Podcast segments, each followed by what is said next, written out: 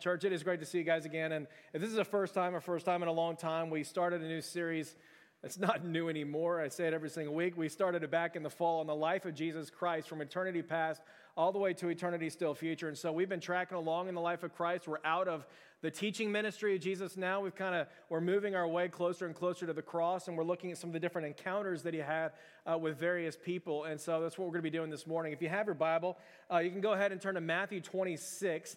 Uh, this passage is going to be about uh, the, the Last Supper uh, which is Jesus' last supper that he had with his disciples the night of his betrayal, uh, just before his crucifixion. So, very appropriate that we're talking about missions, barbecues, and things like that. Uh, uh your stomach's going to be grumbling a little bit as we talk a lot about food today, right before lunch. And so, um, you can go ahead and turn there. Uh, this is one of the two ordinances that we regularly observe as a church body here. The other being baptism, and uh, this being the Lord's Supper. We call it communion.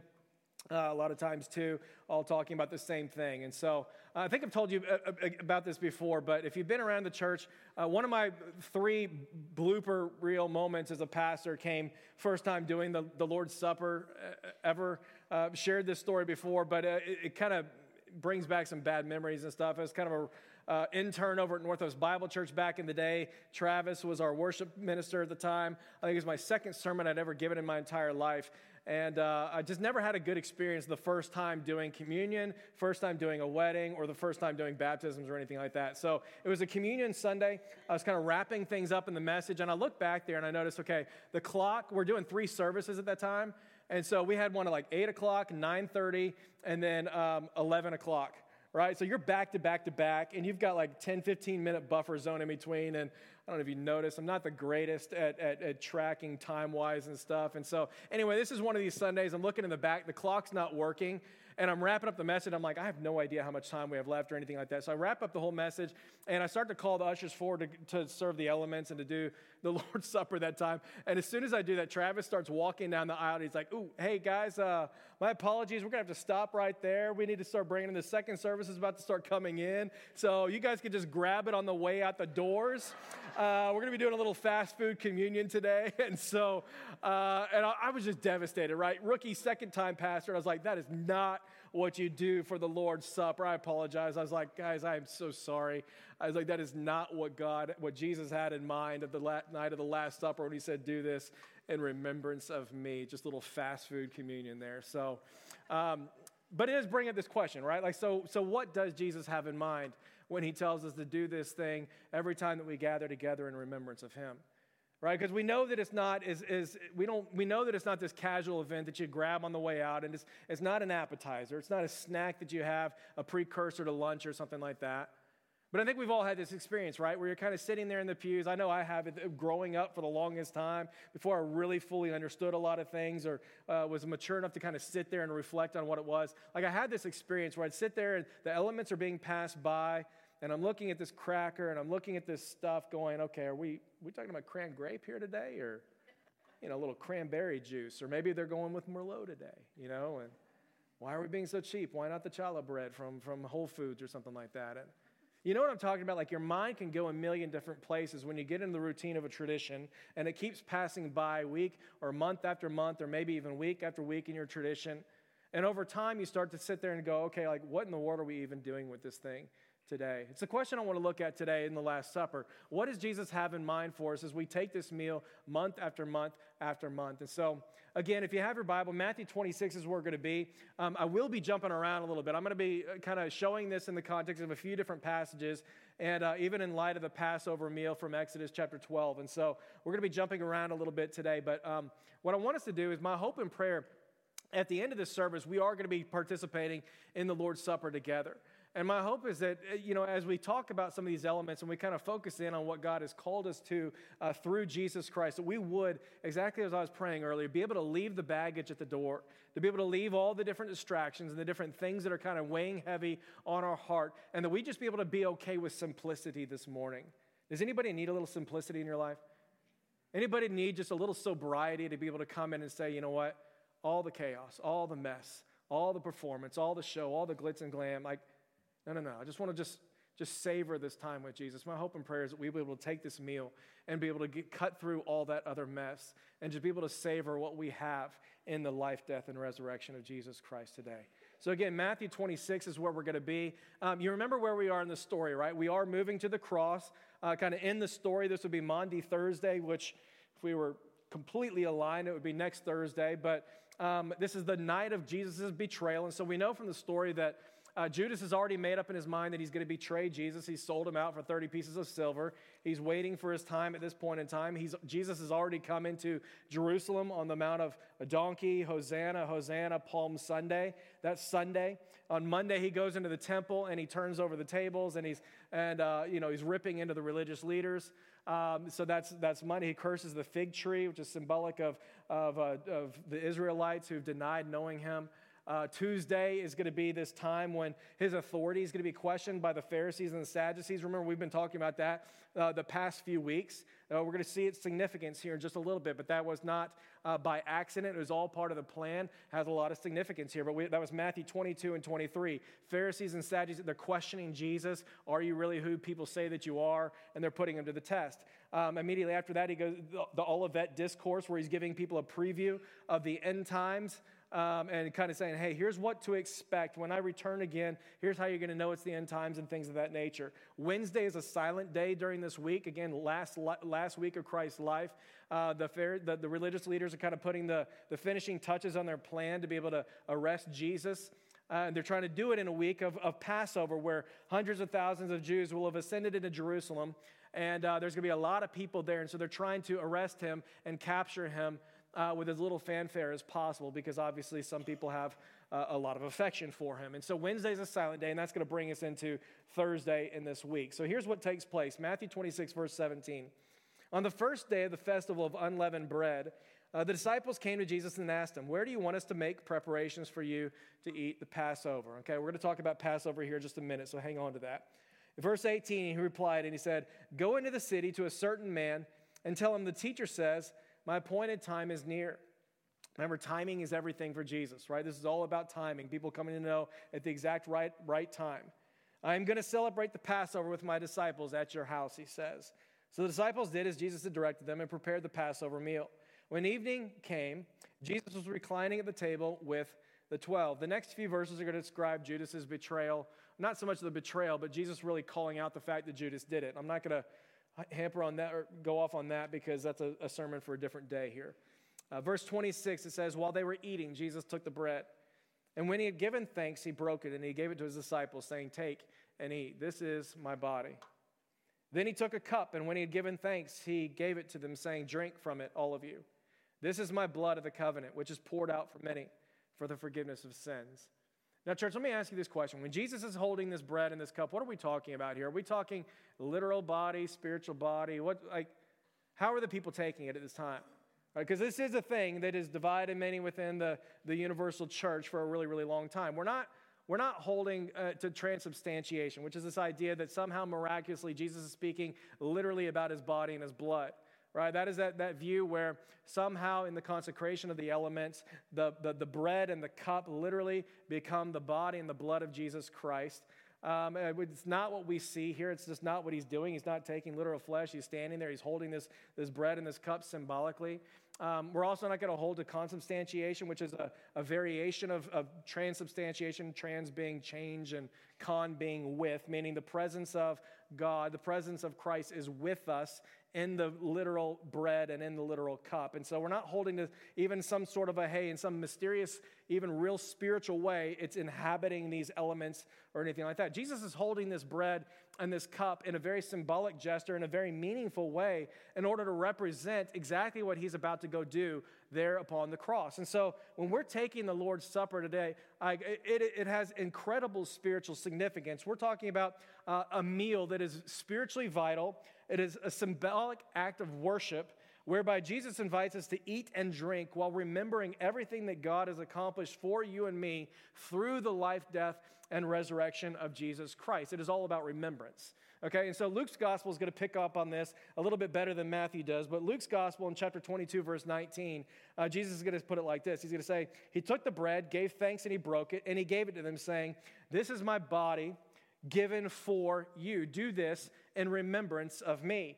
And so it's very, very similar language here, but Luke's going to remind us that the entire point of the Passover week is to remember the salvation which God would bring his people through the shed blood of a, through the shed blood of a lamb, which is also the exact same point of the Lord's Supper. The entire point is that we would not be so caught up in the day to day activities of our week that we forget about exactly what it is that Jesus came to do on our behalf. Now, let me ask you this question Anyone ever need their memory jogged from time to time? Anybody have a, a, tough time remembering important details, anniversaries, birthdays, important things like that? Anybody remember these time like way back in the day when you remembered phone numbers uh, uh, or addresses and you knew where your friends lived and didn't have to look it up every single time on your phone and follow directions and stuff like that? I, I don't know about you, but I can have like eight different reminders set up on my phone, and somehow I'm still gonna forget what I was supposed to be doing. It's just gonna happen. Kat's gonna call me at work, babe, I need you to bring home eight limes, and somehow I'm gonna come home with like four lemons, right? It's gonna be the, the wrong thing. We're prone to forget, right? We're prone to forget these different things. It's just, it's the nature of the beast. Like we get going in a million different directions, and we have a tendency to forget.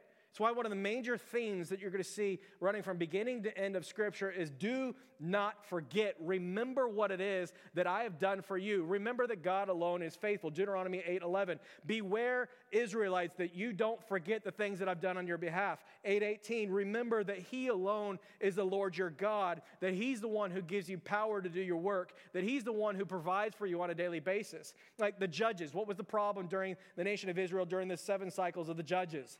Right? These are the people that, that continue to be caught up in all of this abundance and all this peace and this time of prosperity. And it says that they forgot the things of God.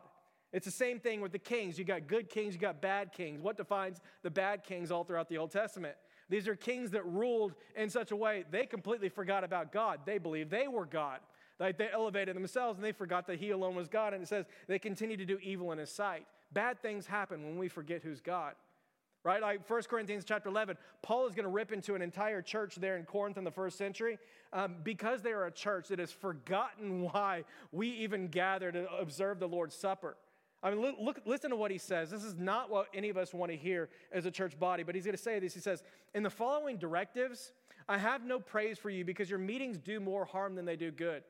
In other words, church, like when we gather together, what he's saying to that particular one in there in the first century is, you guys are doing more harm than you are good.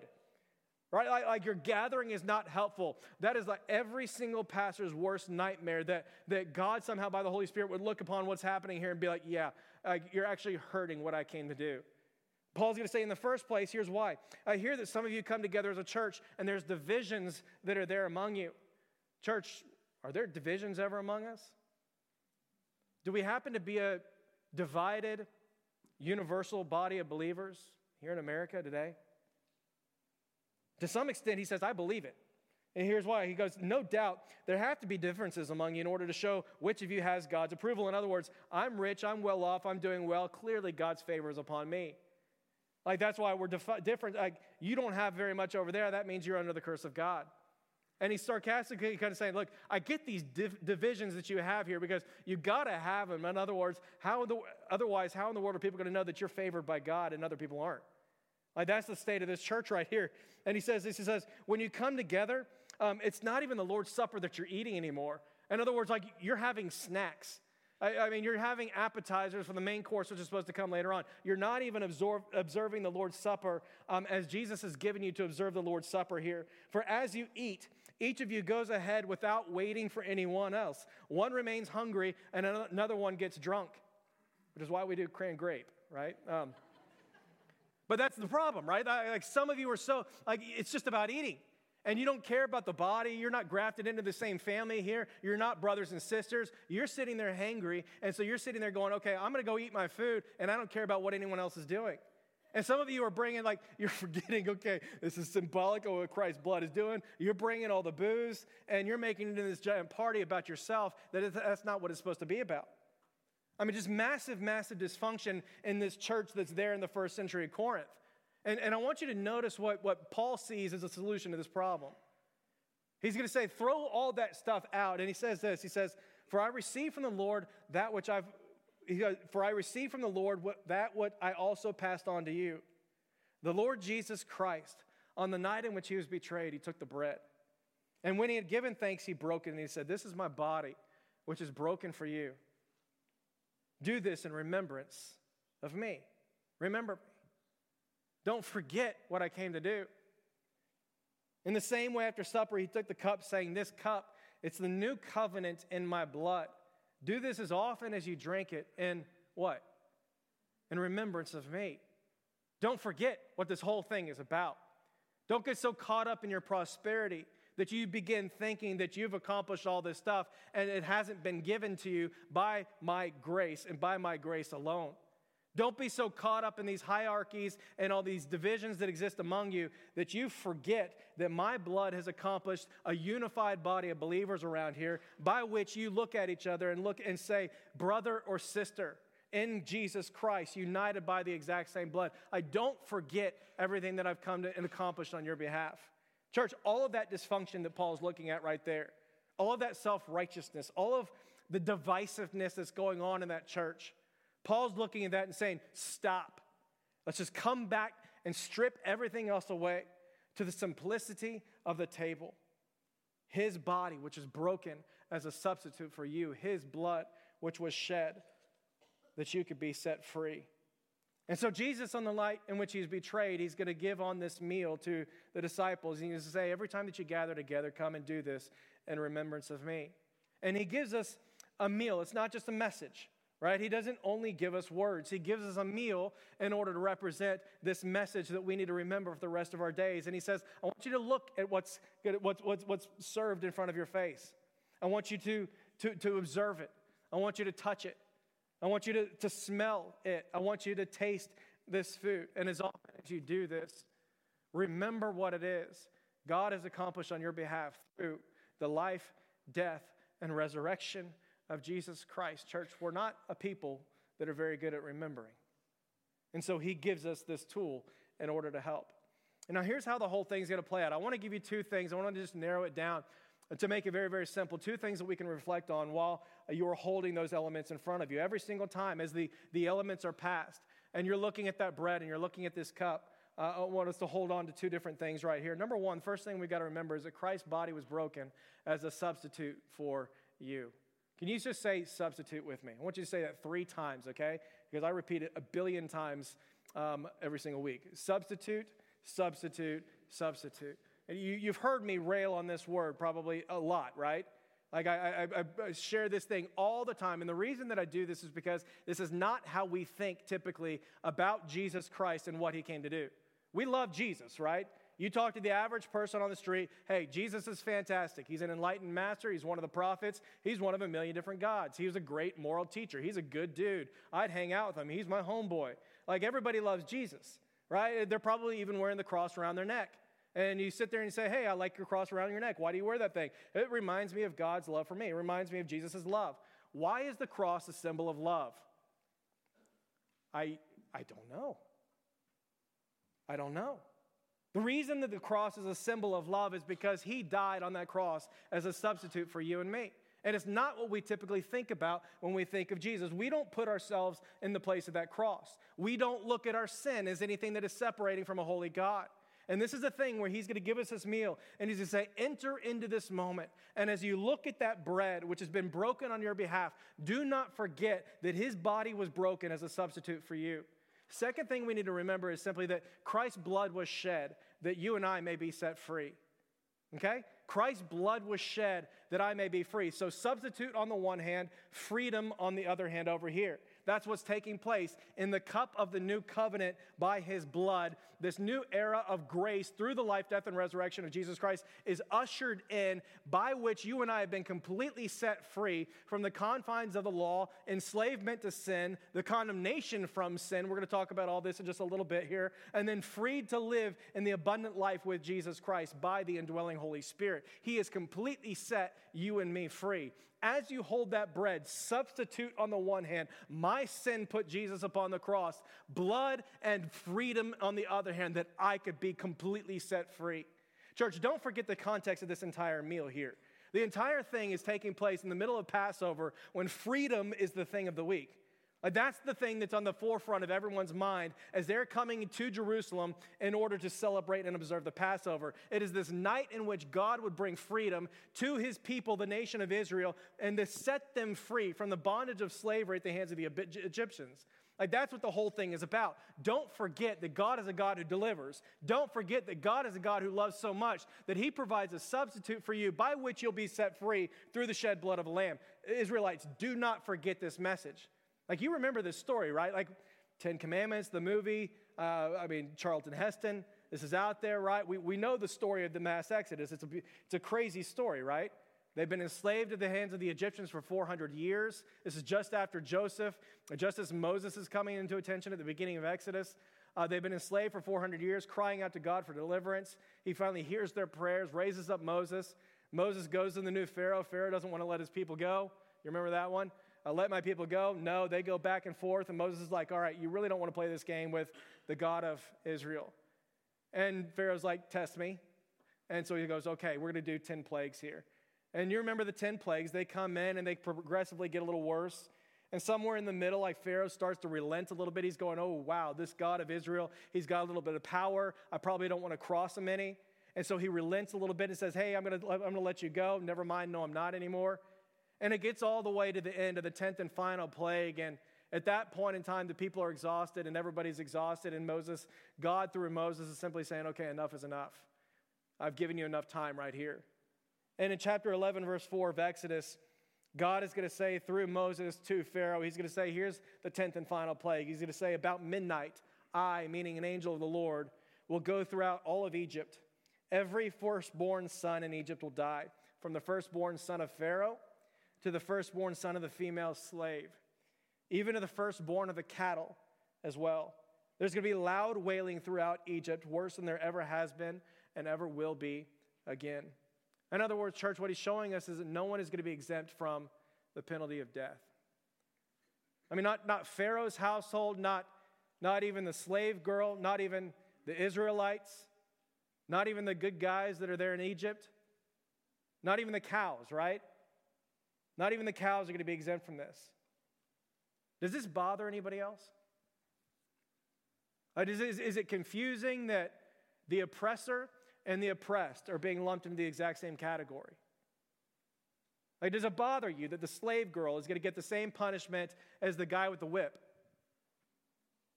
I mean, I mean, why does he do this, right? Why, why, why doesn't he just sit there and make a distinction to say, okay, you're the good guys over here, you're the bad guys over here? I mean, we do this all the time since we were kids, right? It's one of the first things we do as children. Like, we've got to discern in our mind, okay, good guys or bad guys? Am I for you or am I against you? I, am I getting what I deserve or am I not getting what I deserve? You see this in children all the time. I see it in Caleb. I don't think he's alone in this, but every time I turn on a TV show um, or a basketball, any kind of sporting event or whatever, the first question he's always asking me is, okay, daddy, who are the good guys? Who are the bad guys? Who are we cheering for? Who are we cheering against? Who are the good ones? Who are the good ones deserving of my affection? Who are the bad ones? And I've tried to teach them, okay, maroon and white, good. Everything else, like everything else, bad, right? Uh, but like that's the question that he always has, right? Like, like who are the good guys? Who are the bad guys? And what he's showing us here at the very beginning is just not how God operates. He's just, it's just not how God operates. He's not arbitrarily saying, hey, pretty good over here, pretty bad over here. Here's are the scales. My scales are the exact same as your scales. Instead, what he's showing us is that death comes knocking at every single door. Israelite or Egyptian, slave or free, male or female, good or bad by any arbitrary standard. What he's showing us at the very, very beginning is a holy can have absolutely nothing to do with anything unholy. And, church, again, that's one of these things that, that needs to be repeated over and over again because we don't understand that very well in our culture today. But we, we see that right there in Genesis chapter 3. As soon as sin enters the picture, sin breaks everything. The fabric of humanity is torn in two. Adam and Eve are immediately excommunicated from the Garden of Eden simply because they ate a piece of fruit. But here it is it was in defiance to the Word of God. And sin enters the picture. And because holy can have absolutely nothing to do with unholy, they're banished from the Garden of Eden. And immediately, this relationship with the holy God is immediately fractured for the rest of eternity.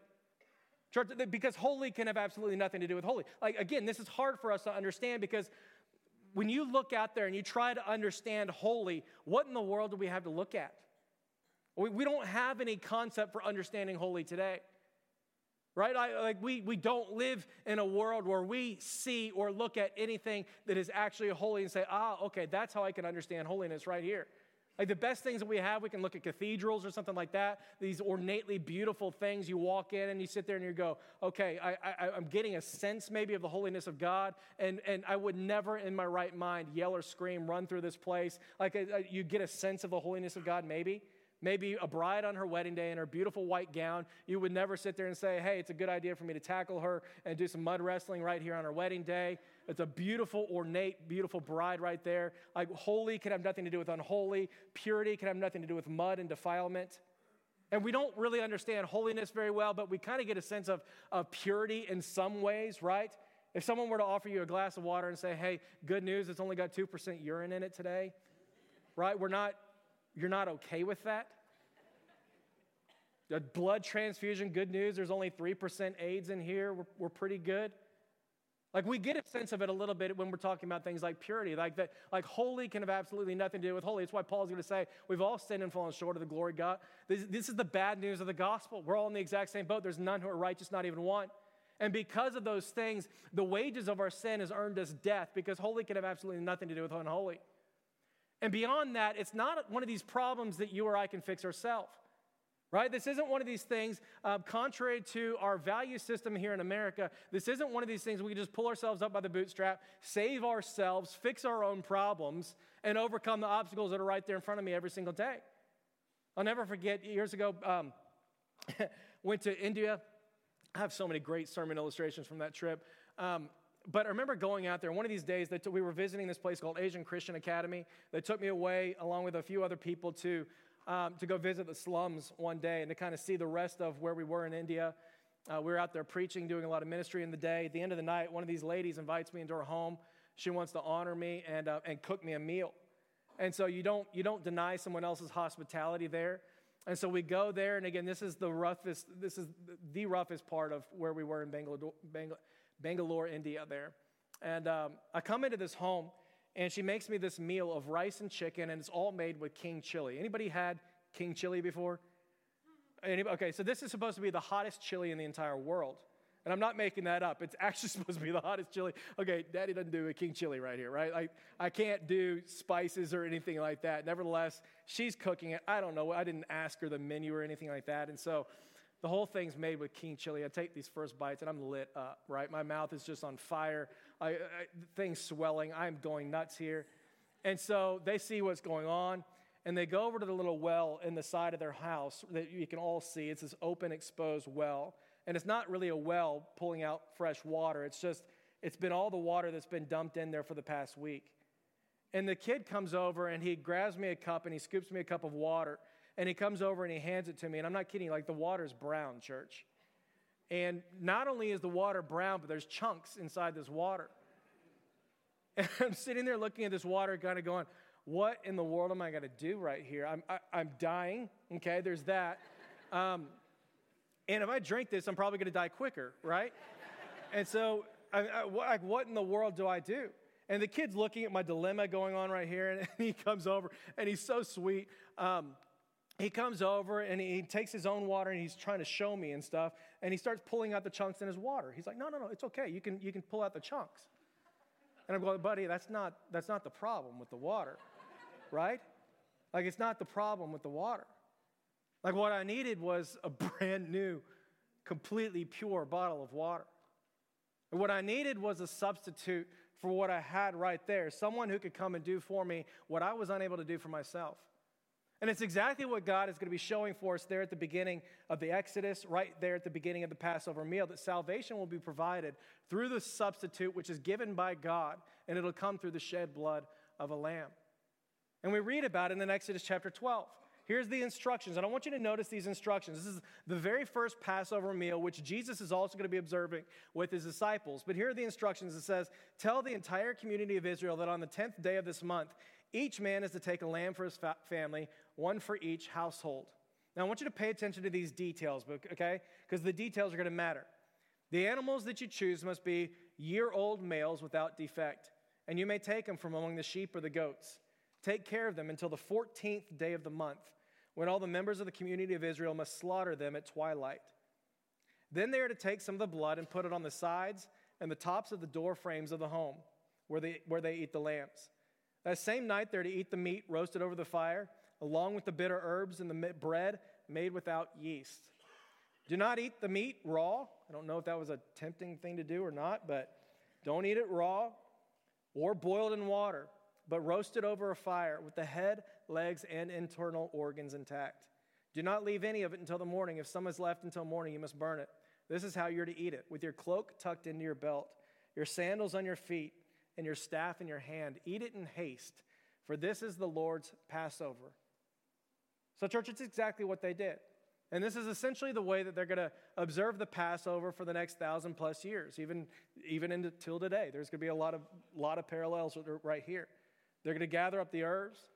They're going to, they're going to make unleavened bread without yeast, which is symbolic of sinlessness. Leaven and, and yeast is a sign of sin a lot of times, but the reason he's doing it right here is because the Exodus, the escape, is going to be done in, in, in haste.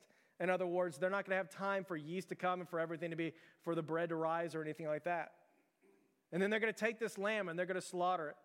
And they're going to roast it over a fire. And they're going to take all the blood of that lamb and they're going to come outside of, the, of, the, of their home and they're going to start wiping it on the doorposts of their house, one on each side, one on the top. And I want you to just think about this scene for a minute because it's not just a few households that are going to be doing this at one time. We're talking about hundreds of thousands of households that are going to be all doing this all throughout Egypt at around the same time. Can you imagine, like being in a city, and, and can you imagine the smell of like everybody barbecuing at the exact same time? Can you imagine the smell of taking blood and wiping it on the doorpost of your house, having that many homes have blood exposed on the outside there, and that many sheep that are slaughtered around the same time. Can you imagine the experience of kind of going through this? And even imagine, I want you to imagine the fear of that night. If you're an Israelite, maybe you're even an Egyptian, you're hearing the rumors, there's an angel of death that's going to pass through the, all of Egypt that night. Can you imagine the fear of that night going, you know what? This is a God who's, who's come through on every other plague that he's talked about. And now he's saying there's an angel of death that's going to be passing throughout all of Egypt. And the only thing that he's going to be looking at is whether or not there's the blood of the lamb on that doorpost and you happen to be underneath that exact same covering. Like that's what's happening this night. And so in verse 28, we read this is exactly what the Israelites do. They do exactly what the Lord said to do. Around midnight, the Lord did what he said he was going to do. And it continues and it says that there was loud wailing in Egypt, for there was not a house where someone was not dead. A little later on that night, Pharaoh's going to call up Moses and Aaron, and he's going to say, Get up and just leave my people, because his son's taken too, and he's grieving. Get out of here, go, you're set free. Go and worship the Lord as you requested. Take your flocks and your herds as you have said, and go but also bless me. Isn't that interesting? I'm not saying that I don't think that it was salvific in any way for Pharaoh by any stretch of the imagination, but something's happening along the way, and he's beginning to understand, you know what, there may be something to this God of Moses, God of Israel thing here. And we see this even a little bit later on in verse 37. Check this out. We're going to find out that it, it wasn't just the Israelites who were saved. As we're going to find out in verse 37, it's going to say there were about 600,000 Israelite men, plus women and children, which means roughly around 3 million people that went out that day. And in verse 38, it's going to say many other people also went out too. Church, who were the many other people that also went out that day? They were Egyptians. They were the people that were looking at what was taking place and they're observing the faith of the Israelites. They're observing the power of their God who is faithful to come through on these different plagues. They're observing what's going on and they're coming to believe and they're seeing the, the, uh, the, just the insanity of their leader over here in Pharaoh. And they're saying, you know what? We're not with Pharaoh. Like we're with them. And that night, they're coming to believe that, you know what, there's probably something to this angel of death thing that's going to come through because he's been faithful for so long. We've been seeing their faith in action. And these Egyptians are looking at that thing and saying, hey, you know what, Goldbergs, can we come to your place tonight? Like, we need to come and hang out at your place tonight. And these are Egyptian men, women, and children that are simply saying, we are eating at your place tonight. And we're going to go hang out in your, in your home. And we're going to be covered by that blood. Church, can you imagine the fear of them that night? Egyptians coming to believe that, hey, God is coming through, an angel of death is going to pass through. I love the way D.A. Carson explains this. He says, he goes, I want you to think about two different families Israelites who are faithful forever. These people knew the word of God, they were the promised people of God. They knew and they had complete, profound confidence that this was going to take place, and they knew exactly what was taking place. Imagine the Egyptians that are coming in, and their faith is about this big. Anyone ever feel like your faith is about this big? Anyone ever feel like, hey, those are the 18 Christians over there. I happen to be the, the D minus ones that are barely in, right? I want you to imagine these two families, and one's completely confident, the other is barely getting in. Egyptians hanging out with the Goldbergs one night, having barbecue, and simply saying, I don't understand what's fully going on here tonight. All I know is I want to be right there. And he's asked this question. He says, Which of the two families is going to be saved that night? And of course, the answer is that both families are going to be saved that night. Because as the angel of death passes throughout all of Egypt, the only thing he is looking for is are you covered by the blood of the Lamb? Church, that's the meal that Jesus is having with his disciples that night. And he's doing it along with hundreds of other thousands of, of Jews that have all come to Jerusalem to, to remember what God did so long ago in the salvation of his people through the shed blood, blood of the Lamb. Except that Jesus is taking this meal and he's saying, okay, there's, there's a new meaning to this. It's no longer just about that day way back then. I'm turning this whole thing around, and what you need to understand is that I actually am the Passover lamb who was slain. This whole thing that you've been observing and remembering, the entire thing that you've been remembering this whole time, has always been pointing to me. And we're going to see that in the text in verse 3 when the Israelites selected a lamb on the 10th day of the month. John's going to be really, really clear about this that he is the Lamb of God who was slain. And we're going to read about it that Jesus entered Jerusalem on the 10th day of the month on Palm Sunday. In verse 5, the, the lamb had to be a male that was without defect. Hebrews is going to go above and beyond in order to clearly communicate that Jesus was the Holy One of Israel who offered himself up without blemish or without defect. In verse 6, when they had observed the lamb until the 14th day of the month, in order to make sure that it really was without defect. What have we been talking about the past few weeks in Matthew 22 and 23? The Pharisees and the Sadducees are testing and observing Jesus to figure out if he really was the Messiah, the promised Son of God. They're observing him from Palm Sunday until the 14th of the month. In verse 8, which was also on the 14th, uh, the lamb is going to be roasted over a fire on a spit that was shaped like a cross. In verse 9, there's specific instruction not to break any of the bones and to leave the lamb fully intact. What do we read about in John 19 36? Like when the Roman soldiers come and they come to break Jesus' legs while he's hanging on that cross in order to quicken his death. They come and they figure out that he's already dead, and so it says none of his bones would be broken, and they simply took him down. In verse 10, they're specifically told, do not leave any other thing over until the next morning. Make sure that everything is consumed. John 19, 31, right after Jesus had died, instead of leaving his body upon the cross, which is typically what they would have done in order to bring about shame upon the criminal that was hanging upon that cross, in order to let the vultures of the sky come and peck away at the flesh, instead of leaving him up there for three days, the word of God says that immediately as that happened, they took down his body and they prepared it for burial. Even in verse 22 of Exodus chapter 12, it says that they used hyssop in order to sprinkle the blood on the mantle of the doorway. Church, like hyssop is this bush that where the stem has water inside of it. So I want you to picture this scene here. The people are coming out, they're taking this hyssop branch and they're dipping it in the blood of the lamb and they take this they take this brush that's got water in the stem and they're going like this up and down on the doorway of their house over and over and over again, wiping door, wiping blood on the doorway post right there, and at the exact same time, spreading water on that post. Blood representing that a life has been taken, water representing that a life has been received. Church, what do we receive when Jesus is hanging on the cross, when the soldiers come they pierce Jesus' side? John 19 34 says, They pierce his side with a spear, and immediately blood and water come out because Christ's life, which was taken, means that now eternal life can be received. Church, in every possible way, Jesus is showing us He is the promised Lamb. He is the Passover Lamb. It's why John the Baptist is going to look on him, and immediately he's going to look on him and say, Behold the Lamb of God who's come to take away the sins of this world. Church, is why he did not even need the Lamb on that Passover night, because what he's communicating is, I am the Passover Lamb, and my sacrifice will be sufficient for the covering of sins once and before all. Revelation chapter 5, it's going to say that the elders and the saints are beholding his beauty, and it's going to say that they fell down before the Lamb of God. And it says that they sang out a brand new song, crying out, Worthy, worthy, worthy, for you were slain, and you purchased for God with your blood men and women from every single tribe, tongue, and nation. Church, that's what he came to do, to completely set his people free, to purchase us by his blood, that you and I may be completely set free, freed from the burden of the law, freed from being enslaved to our sin, freed from the condemnation of sin, because now that you and I are in Jesus Christ, Paul is going to be clear in Romans 8 that there is no condemnation for those who are in Christ Jesus. For the law of the Spirit of life has now set you free from the law of sin and death.